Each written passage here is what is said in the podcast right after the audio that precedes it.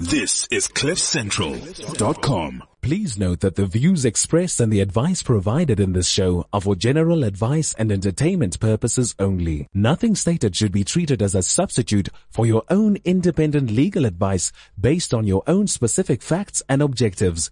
Therefore, the presenter and CliffCentral.com accept no liability of any nature whatsoever, either expressed or implied. Law, like you've never heard it before. The Laws of Life with Garry Hertzberg on CliffCentral.com. I'm Garry Hertzberg and this is the Laws of Life on CliffCentral.com. Alongside me today, Lionel Makokotlela. Welcome, Lions. Dumela Garry and Dumela to our podcasters and our guest today. Today we're discussing intellectual property. Mm-hmm. And, What's uh, that? Yeah, we're going to learn all about it. We're going to ask whether your business, well, that's what we're asking now, whether your business concepts are sufficiently protected. And if mm. not, you've got to really listen to this one. Can your competitor or your best friend duplicate your success and sell your ideas as their own? It happens so often, as we know, Lines. Mm-hmm. Protecting your ideas is a must in today's dog eat dog world.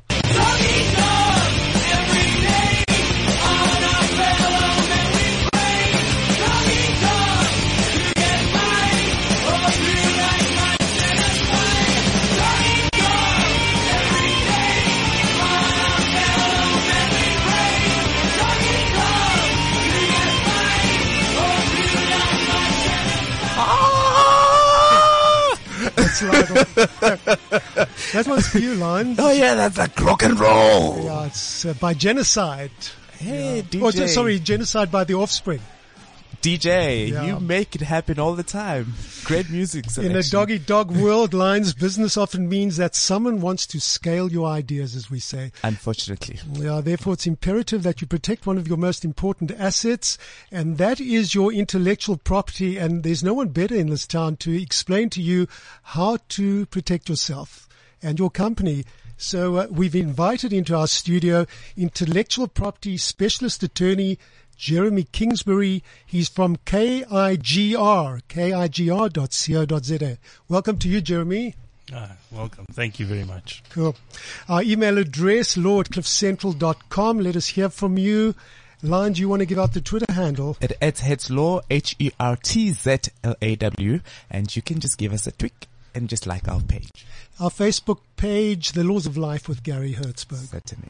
Some of the questions we are taking today, and there are tons of them on the very topic, have been posted by members of our collaborative partner, Legal Talk South Africa, with their membership of 160,000 people. Amazing. Amazing. It's great. By the way, on the issue of numbers, our very own Gareth Cliff, who owns this very platform, has 1.8 million Twitter followers. Did you know that? Whoa. No, I didn't know that. Every time he opens his mouth or he tweets something, uh, 1.8 million people have the pleasure of hearing what Gareth has to say. Amazing, isn't it? That's great. That's in addition to our hundreds of thousands of people on the social platform platforms that form part of Cliff Central, the social media side.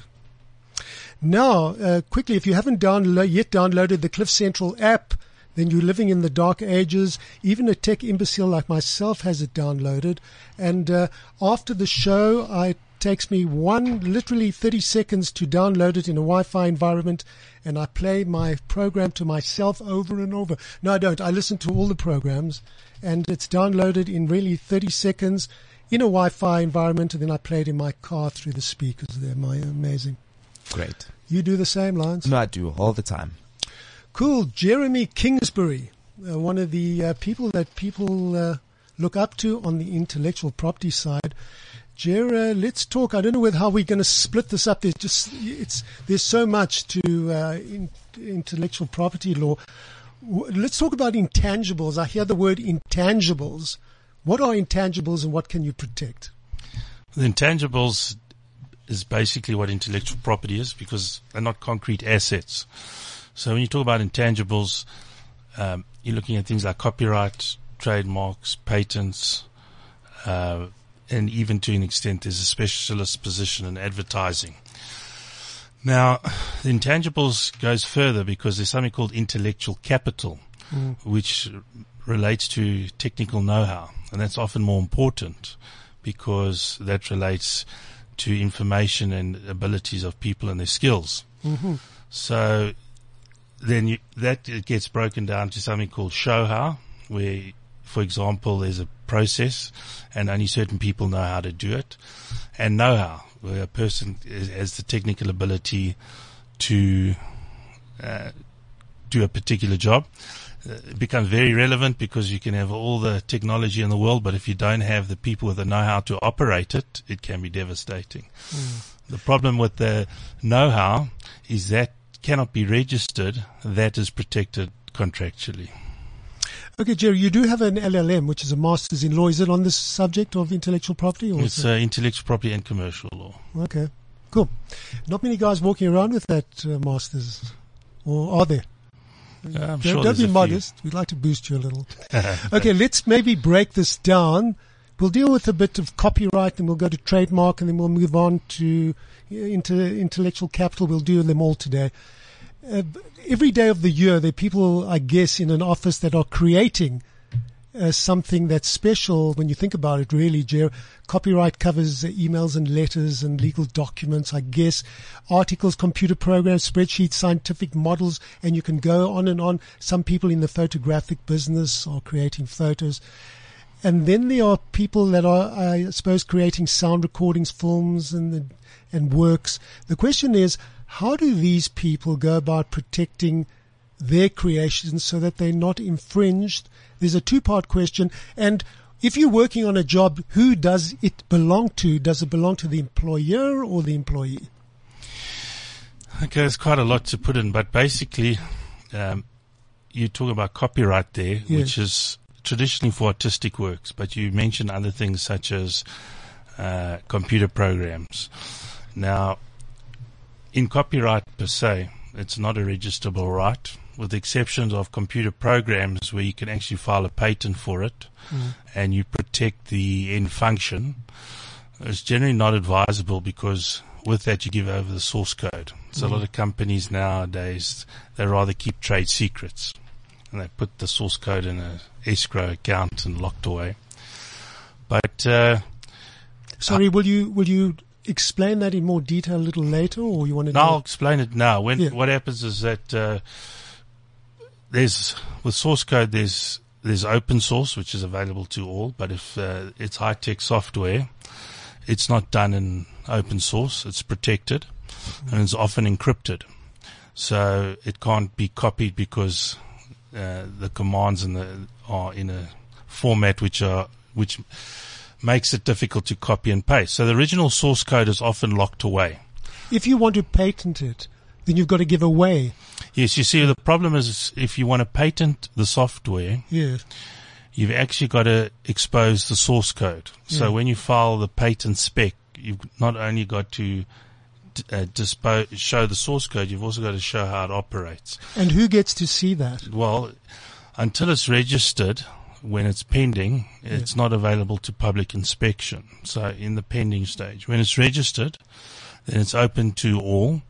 And the problem with that is that uh, because there's such a lot of source code out there, if you change a few of uh, um, so, uh, certain lines of the code, you fall outside the scope. Because the protection you get is anything which departs from what exists. And because there's such a lot of source code out there, your protection is limited. It was different then to that 20 odd years ago when there wasn't a lot and people were filing more. So more because there wasn't uh, a lot out there. So that backfires that uh, approach. In regard to Sorry, someone walks into your office and says, "We've got something, something novel. It's magnificent." in terms of software, Yeah. you see, it's it's uh, well, the functionality is important, but the thing is, they should keep that as a trade secret. How do you do that? Well, and you can encrypt this, the, the software, so it's difficult to copy. Yeah. And what happens is you buy licenses. So, so what in effect happens is, if you want to use it, you get a license, and you download. And it's normally a uh, click agreement, shrink wrap license, and you pay a subscription fee. And um, you, you, that's that's the best way to do it. to protect it, that would be a software engineer who would put encryption in so that it's difficult to cut and paste because in practice it does happen. I'll tell you also, for example, a lot of companies they have Microsoft licenses, but they share the licenses. So it's very hard to police. There are there are fora out there which do police it, and it has to work on honesty. The aspect is if you create the software yourself and it's your business, um, the best way to protect it is contractually because you can often prove when someone's using it because it's if it's unique, there's very few people who, who can create it. But it gets also it No, go, go on. it gets uh, more complicated because when you look at systems like SAP and even the Oracle systems, you bu- you buy a base system, which is uh, it could be um, uh, an operating system, and then what happens is you can make it bespoke. So you you buy the basic SAP system, and then you design it to to help you. For example, you buy our basic ERP system and you develop it. And the problem happens, which uh, is that when you do the developments, in terms of the license agreements, all those, for example, in SAP, it goes back to SAP. Uh, there has been problems. One of the big mining companies worked on a on a system, did huge developments on it, and then they on-sold it to another mining company. And uh, SAP came along and says, no, you can't do that because all the amendments, modification, and the bespoke source code actually belongs to us in terms of the license agreement. So the type of protection you've got if you've got a valuable asset such as an IP and software is to contractually reserve it. The question then is who owns it if it's been uh, developed by, by an employee? If it's developed by an employee and it's in the course and scope of his employment, then unless it's contrary to his employment contract, the employer has it. So if you're developed, if you're employed to create uh, software or you're employed in the engineering department and you develop technical output, such as source code, then uh, automatically that vests in the employer. But if it's not in the course and scope of employment, then it would vest in the employee. That's provided doesn't use his employer's resources. I'll give you a practical example. If you're employed as an accountant in a company and in your lunch hour, you sit there and you create amazing software unrelated to your job, it belongs to the employee unless it's uh, contrary to his employment contract. Uh, you it the employer could argue, but you're using the employer's resources and therefore it belongs to him. But the reality is if you're working on someone's computer in lunchtime, you're not really using his resources. It's not like you're working in a laboratory and um in and creating y- you know using expensive resources. So the, the software, the developed software is always, always belongs to the employer. Even after the employee leaves, it makes no difference. It's always in the hands of the employer. If it's created while he's an em- i- in the employ, In the course and scope. course yeah. and scope, yes. Yeah. When he leaves, it's still if it belongs to the employer. Um, there's specialized legislation, for example, the CSIR, which is quite harsh, which holds that anything you create uh, within a year after you terminate employment, irrespective, even if it wasn't created during your employee, belongs to the CSIR. The reason being is they employ people primarily to do research and development. For a year after you've left there. Yeah, so if you do to some, them. Yeah. even if uh, you do it totally unrelated to work and it's a year afterwards, Is this by law, that's operation a of law special or, uh, special legislation. uh, except for that, uh, the employee-employee employer-employee relationship, is it by operation of law that it belongs to the employer or is it by contract? Um, well, the Copyright Act stipulates where the ownership vests, uh, which is quite clear, but uh, that can be uh, overridden through contract because you're entitled to contract out of what the uh, Copyright Act says. Um, I think the issue here, Jer, is that do employers need to see someone like yourself to put it in the employment contract. Yes, because in terms of the employment contract, you can take away a lot of rights or you can give away a lot of rights.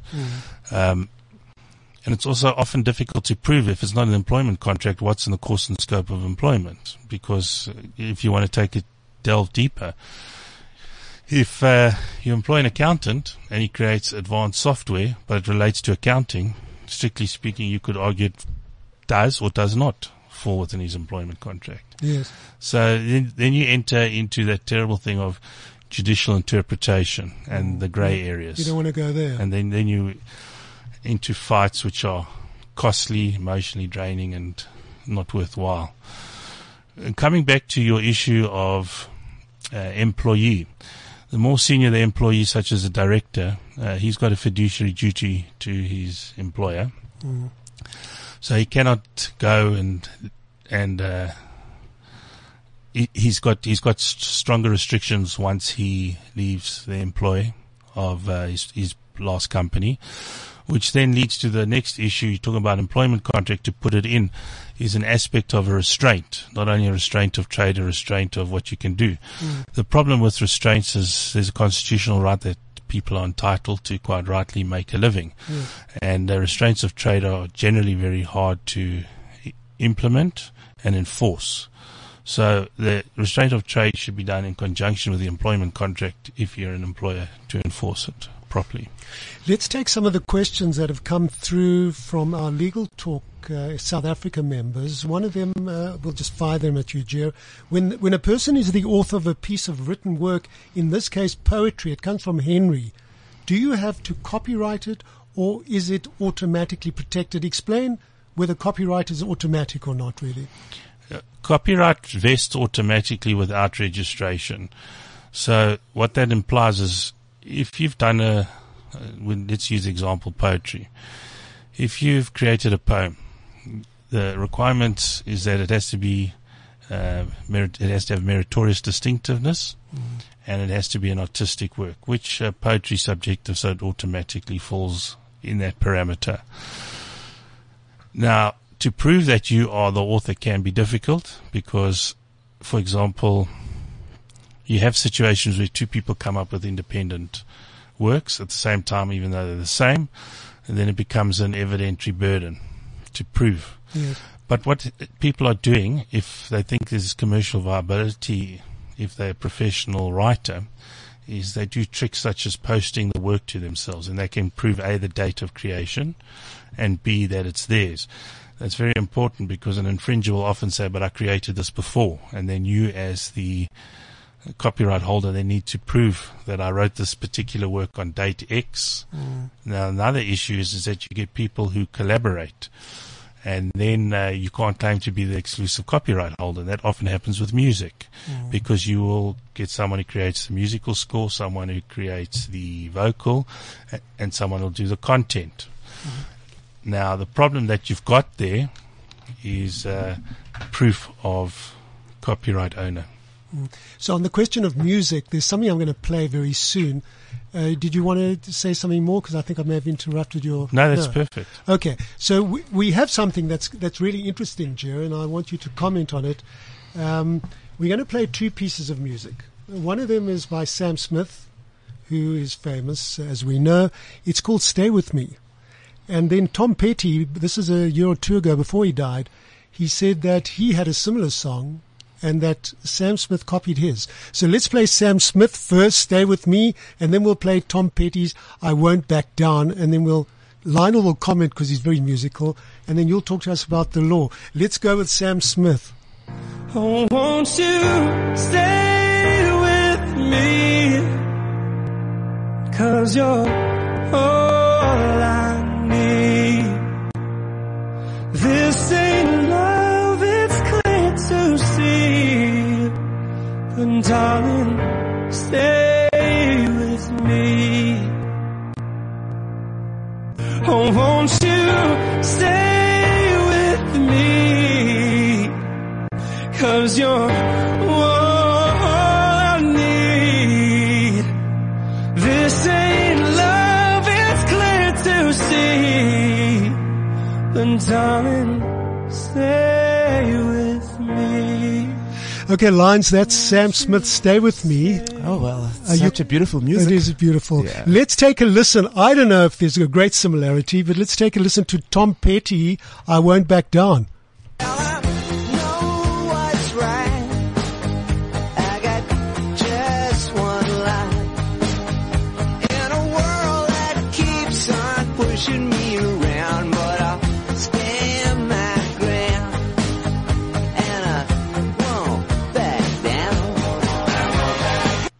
That's, uh, yeah, what do you think, Lines? The drums are similar. the, yeah. the, the beat. the beat, The yeah, tune, yeah. yeah. it's There's a almost similarity, isn't There's there? similarity in that. Yeah. Yeah. Um, yeah, but what would happen? How do, how do these musicians go about doing this, uh, Joe? Okay, comment on that particular matter. I don't know uh, the specific facts of. of. I, I can of tell that. you the end result. What is was that, the end result there? Is that uh, Sam Smith settled the copyright dispute with Tom Petty because there was a likeness, there is a likeness between the uh, Stay With Me and Petty's Full Moon Fever hit, I Won't Back Down. So, yeah. Okay, I'll tell you what practically happens. With these artists, they generally have contracts with uh, record companies. And generally they sign over all rights up front. So whether it's Gallo Records or any other record company, they won't enter into a recording contract without an assignment of rights. And I'll give you a, a very good example which came practically relevant to this case is Michael Jackson and Sony there was an assignment of his music rights over to Sony, and there was a dispute when he died. Same, um, because they basically put out the money, the, the, the recording companies, and uh, uh, do the investment. So normally, what would happen is recording artist assigns over the rights. So I'm quite surprised that in the individual capacity that it's not one of the big record companies. Such It may well have been. Yeah. I, I, all I can say is that uh, the case says Sam Smith. It may well have been his. Now, Yeah. in America, they have uh, registration of copyright, and I assume that this case happened in the US. Yes. So, what would have happened there is the sound recording would have been recorded with their registrar of copyright, and uh, they could then prove who the author is, because that's more important, and then the chain of ownership to who actually owns a copyright, because most times the author doesn't own the copyright; they sign it over. Then what would happen is a technical expert would have to come in and see whether the latter song is an infringement. And because the two songs that you played are not that similar, because the words are totally Let different. me sorry. Let me just tell you what uh, what the end result was. Um, the re- the report I read says the songs are undeniably similar between the two singles, although Sam Smith said it was a complete coincidence. well, that can happen. Yeah. So again, you'd lead evidence, and uh, one of the th- requirements for copyright infringement, including in the US, is there has to be actual copying. So you could write, you could raise the defense uh, with an unregistered right of an innocent infringer that they never knew what they were doing. That would fall away in America because you've got a registered copyright, which is a public record, and you couldn't say I came across it independently. Now, the scope of protection you grant, granted with a registration, or as like in the rest of the world, an unregistered copyright, is not that wide. So, the issue then comes out is, were A, you'd have to prove there was actual copying, and B, that the scope of protection afforded by the registration would be sufficient. My view is if there was a formal dispute, I don't think the second song would be an infringement, merely because the the wording is dissimilar. It's a slightly different genre type of music, and uh, I don't think people would think. You know, maybe these very talented musicians hear a song 10 years before, kind of sticks in their mind when they create the new one. You see, uh, I, and sorry, Jim, very often these songs are not really created by the, the singer. It's created by someone on behalf that, that sells the song. yeah. correct. It's uh, Yeah. the, the songwriter. Uh, Uh, for the big names that you are mentioning now, uh, Tom Petty, etc., that uh, they generally have agents, and Mm. if they suspect anything, then uh, they would get pre-authorization. the question I want to ask you is, Could this lead to criminal sanctions as well as civil, or Well, I'm not sure. In the, in the in the US, where you, you're looking at their legislation is different because what it says in the US is you don't have to register copyright, but if you don't, you can't claim statutory damages. So it means you can't sue for damages. In South Africa, there is criminal copyright infringement, but that is for, and I'm going to use the term loosely, extreme copying. So, for example, uh, it almost falls into the counterfeiting f- uh, field. So, if um, you, I'll tell you a classic example where it comes in is when people make money presses. So they make uh, that that is criminal copyright infringement because it uh, falls within the parameters.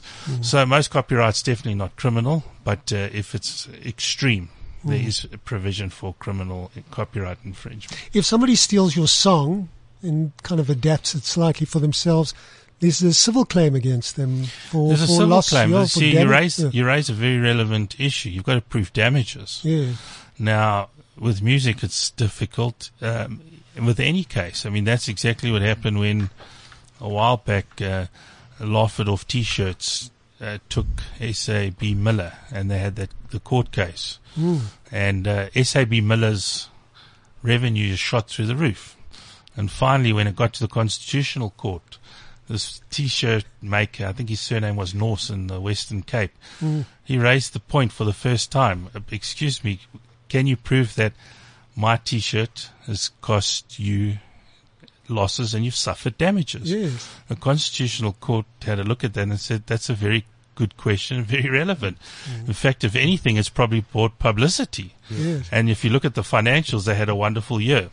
So you've got to prove damages, even if someone inf- so-called infringes your right. Now, coming back to this music, the, the earlier musician, I don't know if it was Perry or who the other, if, who it Uh, was. uh, yeah, Petty was the first. Petty. Yeah. He, he's got to prove that the subsequent song has caused him damages, even if he can prove that there's an infringement. It's very difficult. Well, he's showing that Sam Smith has made billions. but that's not Uh, proving that you've suffered losses. yeah, he couldn't have got that money Correct. because Sam Smith got it. I mean, the Laugh It Off T-shirts, uh, it was very popular. I think the shirt said, um, Black Black, Label. Label, White Guilt. you know this, uh, these facts lines. You're Yeah. nodding Am I away. correct? yeah. It was Black Label, White Guilt since Yes. 1900 or whatever. yeah. now, definitely, uh, Laugh It Off T-shirts, they sold a fortune. Yes. But doesn't mean that because they sold a lot of shirts Yeah. that uh, SAB lost revenue. So you can't say that the other musicians sold because one's gain is not necessarily the other person's loss. But their argument was that uh, it's an infringement on the goodwill of their brand. So then there's that aspect of the brand But being correct. yeah dragged into The brand. the, issue is that's a, uh, in terms of technical, it's a section 35 trademark infringement, a 34.1c, in terms of uh, reputation and goodwill.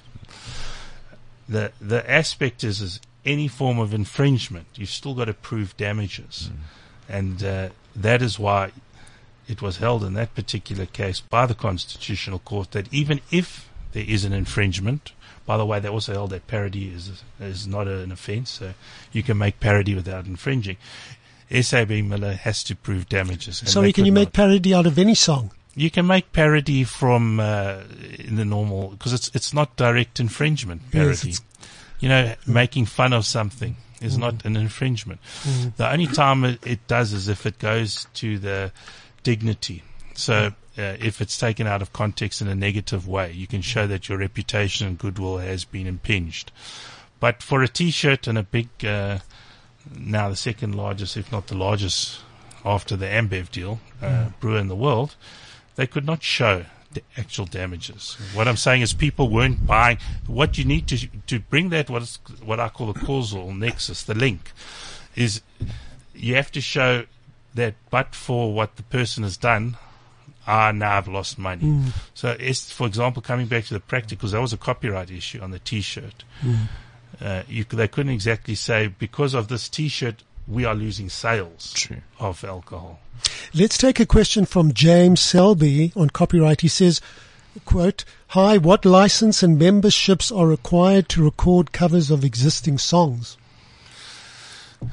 If you want to do a cover for a song, you need the consent of the copyright owner.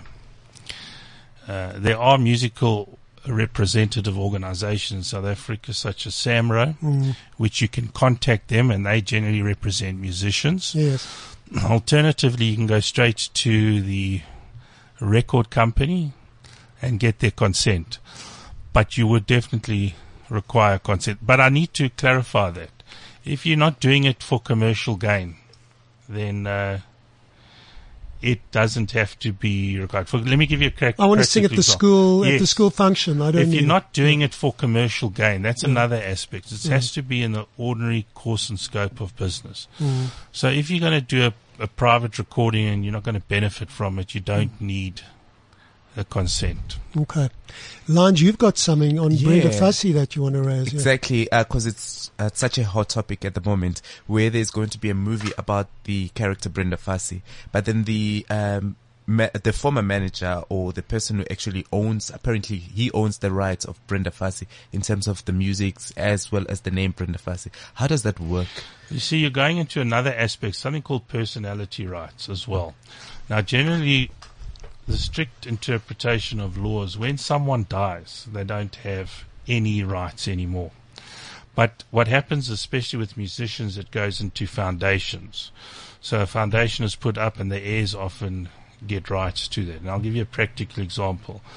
Uh, there's Sir Percy Fitzpatrick Foundation, which has Jock of the Bushveld, which is a very powerful uh, and well-known book, which has generated a lot of revenue.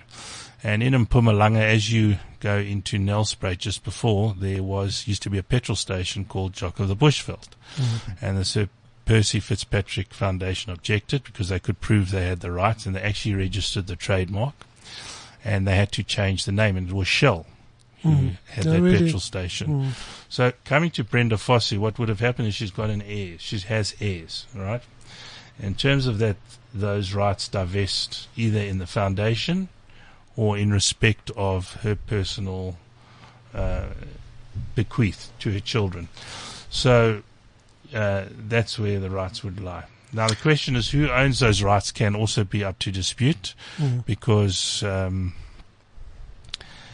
uh, unless it's registered and, and uh, it's it's put in someone's will or it's a foundation is formed, theoretically you're entitled to take commercial advantage of it. Let's talk a bit about YouTube. We've got two questions on it. Col- uh, Colleen says, I'd like to use some YouTube videos in my training presentations and material. Are they covered by copyright? There's another one, but let's take Colleen. Okay. When you create a video, copyright vests in it. However, when you put it in the public display for view, viewership, hmm. if you don't reserve ownership in it, for example, on the internet, like a YouTube, it's deemed to fall in the public domain unless you specifically reserve copyright. How do you, how do you reserve it Well, on you put a copy. Well, for YouTube, you would put a copyright clause in it, or someone to say that this on, on the actual, Yes. on the video So- itself. You, So what happens is you can't take, um, let me, for example, uh, a big movie, a blockbuster, and put it on YouTube because there's copyright. If you have a look at the credits, you'll often say Universal Picture owns the rights, yes, and those are pulled very fast anyway. Yes. off.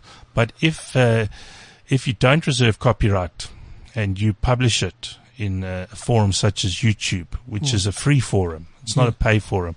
It's implied that that work falls within the public domain, mm. and therefore it's deemed that a free, compulsory, and perpetual license is granted to anyone to use it. excellent. So Colleen can go ahead and use it in her training presentations. That is provided there isn't a reservation of copyright in that particular work. Okay, cool. Because what happens, just last thing I want to say is, is mm. that because YouTube is a free upload for all, mm.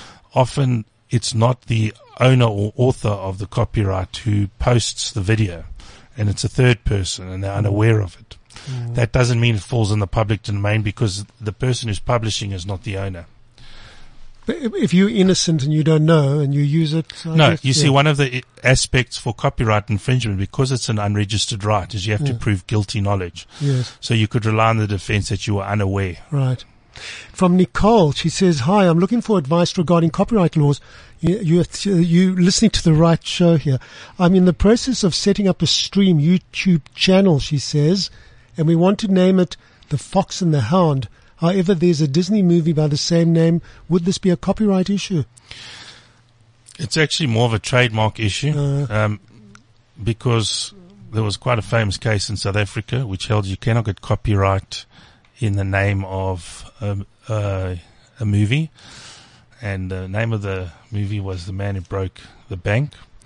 And uh, copyright doesn't vest, but I can guarantee you, if it's a Disney movie such as The Fox and the Hound, there would be a registered trademark in that title, and uh, the title would be in the service class, which is entertainment, uh, s- the class uh, 41, as well as in the class 9, which is the actual disc, which is the goods.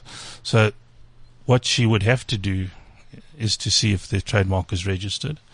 The other aspect she's got How, is sorry, how would she do that? uh, you'd have to do a trademark registry search. Assuming that it can be done in South Africa Uh, yes. for, for something that's clearly American. Well, it, tend, it depends where her intended market is. If it's South Africa, she would search here. If it's overseas, uh, she search there. But the Fox and the Hound would definitely be registered overseas. Worldwide. Probably worldwide because Yeah. it's a Disney classic. So she would have a problem there. Also, the last thing I want to say is even if it's not registered, if you've got a reputation and a goodwill, or just a reputation or goodwill, then uh, you acquire common law rights, which are rights, unregistered rights, and and uh, because the Fox and Hound as well is well known, uh, she would not be able to do that because uh, the Disney company would go after her based on uh, common law unregistered rights. Absolutely. I think we, we've got to move fast, Jer. We've got a lot to cover. Before I um, ask you to talk about trademarks, let's discuss some really famous ones like uh, who hasn't heard of the Nike symbol, the tick and the words just do it, the McDonald's double arch, Apple, the Apple on the Apple computer. What about IBM with its trademark combination of letters and uh, design? The question is, uh, how do we, what does it cost if you want to trademark something and how do these people go about trademarking everything? And where do you do it? In which countries? And what's, yeah, the cost of it? the aspect of how do you do it is is you have to get a trademark uh, application filed. It needs to be filed in the correct classes with the correct goods description. Do you recommend people do it through an attorney like yourself or could they go and do it themselves? Um, generally, it should not be done by yourself because if you get the specification wrong and the goods description, uh, it's a problem because then you cannot enforce the rights. So you should go to someone who's skilled in uh, that particular and experienced in, in that area. What's the cost of that? Well, it, it depends on country specific because when you go overseas, it's expensive because you're dealing with foreign currency. And looking at South Africa, uh, it's not that expensive because you are dealing in rands. It also depends on how many classes. I don't know if it's going to make me popular or not, but uh, obviously, if you go to uh, certain firms, they're going to charge you more if they are bigger because they've got larger Do, expenses. do they want you to register some law firms? They want you to register worldwide? Do they recommend it? Whereas you say South Africa is sufficient if you no, you see, if you're going, if your target market is overseas, you should register there. But the the costs involved vary depending on which legal practitioner you you use, and uh, I think that's the diplomatic way of saying it. It can be expensive; it doesn't have to be. Depends on who you use. So how, talk to me about trademarking my logo locally. Your logo would be filed in the relevant class, so uh, you would need to you need to seek protection. Um, there's also copyright which vests in a logo. The problem with with your logo is, although there's copyright, it's an unregistered right. So if someone steals your logo and you haven't got a registered trademark, you have to prove you've got a not only that you're the originator, but you've got to prove that you've got a reputation and a goodwill. So like the tick, the simple tick of Nike, that's reserved to them under their trademark. no one that- else can use that. I mean, it's just a tick. Yes, and Yeah. it's quite interesting because when you talk about uh, famous marks Mm. or well-known marks, the protection that you get is not only for the identical or similar goods, it's also for dissimilar. So you would not be able to use the Nike tick even for something like computers. Uh, classic example is Rolls Royce. You wouldn't be able to make Rolls Royce pens because it's it's deemed a well-known mark. So your scope of protection is wider. It gets quite interesting because once your trademark is well known, in theory you don't need a registration because your common law rights uh, suffice. But to get a trademark to be well known, it has to have use. And uh, that's why it's essential for registration to get it to that position. Okay, also, so- if you don't have registration, it's very difficult and expensive to enforce rights. My, I'm a new company. I've got a great logo. I've got a great this and that. I want to trademark it. Give me the idea of how long and the cost from your firm. to well first of all you must do a comprehensive search because what happens is before you file you need to know that it's available so a comprehensive search uh, you would do and often that's not even charged for if there's going to be a filing and from filing until registration uh, it's just a few thousand rand that it would cost and that includes advertisement prosecution. It's actually first the process is examination by the registrar, which is about four or five months after filing. Then uh, it's compliance with the registrar's examination requirements. Then it's getting advertisement, and then all the way to uh, getting a, registration certificate. Well, the problem with that, though, is the time process from filing until registration is a, at least a year and a half because of the backlog at the registry. Would my local trademark be protected outside of South Africa? Um, no, because the trademarks are geographic uh, in location. It basically means that if you want to enforce your rights uh, in a specific country, you'd have to file there. But having said that, for example, in Europe, there's something called a CTM, which is a community trademark. One filing covers all the EU countries, which is a bit problematic now since the UK has pulled out of the EU, so separate filings are required there. Let's talk about domain names. There's this uh, domain name the and is Give us a, an example and There's been a lot of cyber squatting before, and the best way to stop someone cyber squatting is with a registered trademark. Um, what does cyber squatting mean? basically, someone comes along and sees your company name or your brand. Mm. They go and look on the .za domain or the .com, and they see it's not registered, and then they file and they register the domain name, and holds you to ransom. Mm. The easiest way to stop that Is that still happening a lot? It does happen a lot. Mm. Uh, the easiest way to stop that is with the registered trademark because you can prove ownership straight away. Uh, one of the uh, interesting matters which I was involved with quite a few years ago is with Schumann Sassel. Because what happened there is uh, Schumann Sassel is a German company, and there was a Mr. Cecil in Germany, and he that was his surname, and he registered the domain name, and he put put pictures of his family on, which Mm. he's entitled to because it was fair use. Yeah. problem was uh, Sassel couldn't trade with the .de, which is a German one, and, and they were they were quite upset there. I'm sure. So yeah. they had to actually pay pay Mr. Sassel a hell of a lot of money. Was it disclosed the amount? It was a private settlement, but Oh, I really? can tell you it was a huge amount because they were losing more money, Cecil, without being Mm. able to trade uh, on the internet. But coming back to that, when your name has a secondary reputation uh, as a trademark, so for example, Mr. McDonald, you wouldn't be able to argue fair use. So even if you are Mr. McDonald, you couldn't put uh, your domain name out with your family photographs on because the protection of a well-known trademark is for dissimilar goods and services. Yes. But I'm going back to the 90s now when there wasn't this uh, amendment to the law. If you have registered a South African trademark, how long does it last for? It lasts forever provided it's uh, renewed every 10 years. And So- renew means you've got to go and pay money. There's a Yeah. there's a small uh, annual renewal fee of uh, uh, very limited, less than a thousand rand. Let's talk about a man called Tapelo who says, I've been working on an idea, this under patent, for years, and I'm getting ready to build a prototype. I need to patent that idea. How is it done and how much will it cost, the patent? Okay. Well, firstly, there's no protection on, of an idea. You can't patent an idea. You can patent an invention. Hmm. The, for an invention, for a patent to be enforceable, It has to be new, novel, and unique and involve an inventive step. It's under the Patents Act, Section uh, 25.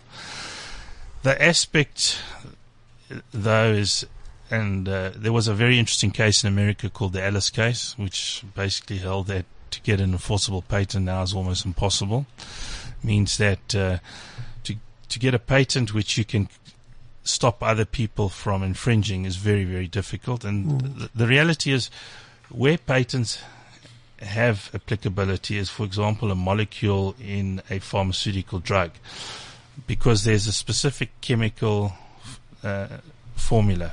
So, and you you register that drug, that molecule. Now, when someone's got an invention, whether it's uh, I don't know the the facts, but let's say comes up with a new tool. That's a good example because that's what everyone comes up with. So even if you get registration, which you will in South Africa because there's no examining office. So even if you filed for perpetual motion, you would get registration. Oh, really? There's no examining office. The truth is, is an infringer, all he needs to do is change it very slightly and he's outside the scope. So often the uh, best way to protect your new invention is to keep it secret. So if there is a specific formula that goes into making a product, you keep that quiet. And I'll tell you why also. Because if you've got an invention, you file a patent for it, you have to disclose the best method of production. So then you've got to show exactly how it operates, how it's put together, how it is, uh, how it works. And everyone sees that. Everyone sees that once it's registered. Yeah. So it won't make me popular with a lot of the patent people, but that's the truth. Well, I'll tell you something, Jerry. I watch uh, avidly uh, Dragon's Den. Have you? Do you watch that? No. I haven't. Okay. Uh, They try and sell their ideas to the dragons. Oh yes, I Den. have seen that. Okay. With and the one UK the, one. One of the, the UK one, yes. one of the first questions that Deborah, whatever her name is, Whedon, I think it is, asks, do you have a patent for this product? Because everyone's trying to sell something Mm-hmm. novel. And uh, if they don't have a patent, the dragons don't look at it. I'll tell you. I'll tell you why. That in the in the UK and especially in the US, they have a very strict examining office. So what will happen is to get registration. You, the registrar will sit with a highly skilled person. If it's a mechanical invention, if it's a electrical, they'll get an electrical engineer. And it's a hell of an issue to get registration. So in the rest of the world, once you get registration, it's, it's a lot better than South Africa because we do not have any examining office. So, So but yeah, I can- can tell you something very interesting. I don't agree with that lady because if you look at the official statistics in the US, even after the patents have been registered, and it's a vigorous and costly process, when they challenged, most of them actually d- don't uh, succeed in defending the challenge, and it's very rare, even with a registered patent, to stop an infringer because their defences generally work, and that's post the Alice case. There's a guy called Bruce Wiley. He says, uh, very interestingly, he says local and international patents uh, can be very expensive. Uh, hold on, uh, where's the one that someone wrote there? I think it was Nikita. She says, uh, if someone uh, I also uh, by the is only valuable if you can enforce it. So she says, in other words, say someone does steal your idea, do you have the financing to sue them for it? There's, there's, there's another aspect. If Yeah. you look at the official statistics in the US are very good with keeping that. Of the patents which are registered, there's hardly any which actually the patent holder makes money from. So the commercialization of intellectual property is a major issue. Then to try and enforce it once you believe there is an infringer is difficult because it's not an exact science mm. unless it's an identical infringement. And also, the the big problem that you've got, even if you've got a registered patent, is the searches don't help because for something to be new, novel, and unique, it has to be new, novel, and unique in the whole world. So if something which is confusingly similar or identical exists, even though it's not a patent, that knocks out your patent, and that's the problem. Because there's no way as an examiner, when he examines, he looks at patent registries, and generally they look at the US Patent Office and the Japanese Patent Office, because those are actually, by the way, free online. Hmm. So if you think you've got a new invention, you go to uspatent.gov and you put in keywords and the Japanese patent registry, and then you'll get a good idea. But the, but the point Yeah. is, even if you've got that, doesn't mean that there isn't something which is confusingly similar, which exists prior to your date of filing. Mm. And that's what happens is that no examiner can pick that up because they're not, I mean, you don't know what's out there. We're talking to Jeremy Kingsbury. He's of KIGR. KIGR.co.za. Very knowledgeable, and you've got a great website. Have a look at that one, KIGR.co.za. There's some good stuff there. Well, there isn't really a, Yeah. a website, but it's, it's Kingsbury Grusser. Yeah. Jerry, um, just lastly on websites, uh, have we discussed the protection of websites? That question. The protection of website, there's certain statutory information that you need to put on if you want to protect. There's also things, that certain disclosure which companies have to put in terms of uh, Promotion of Access to Information Act.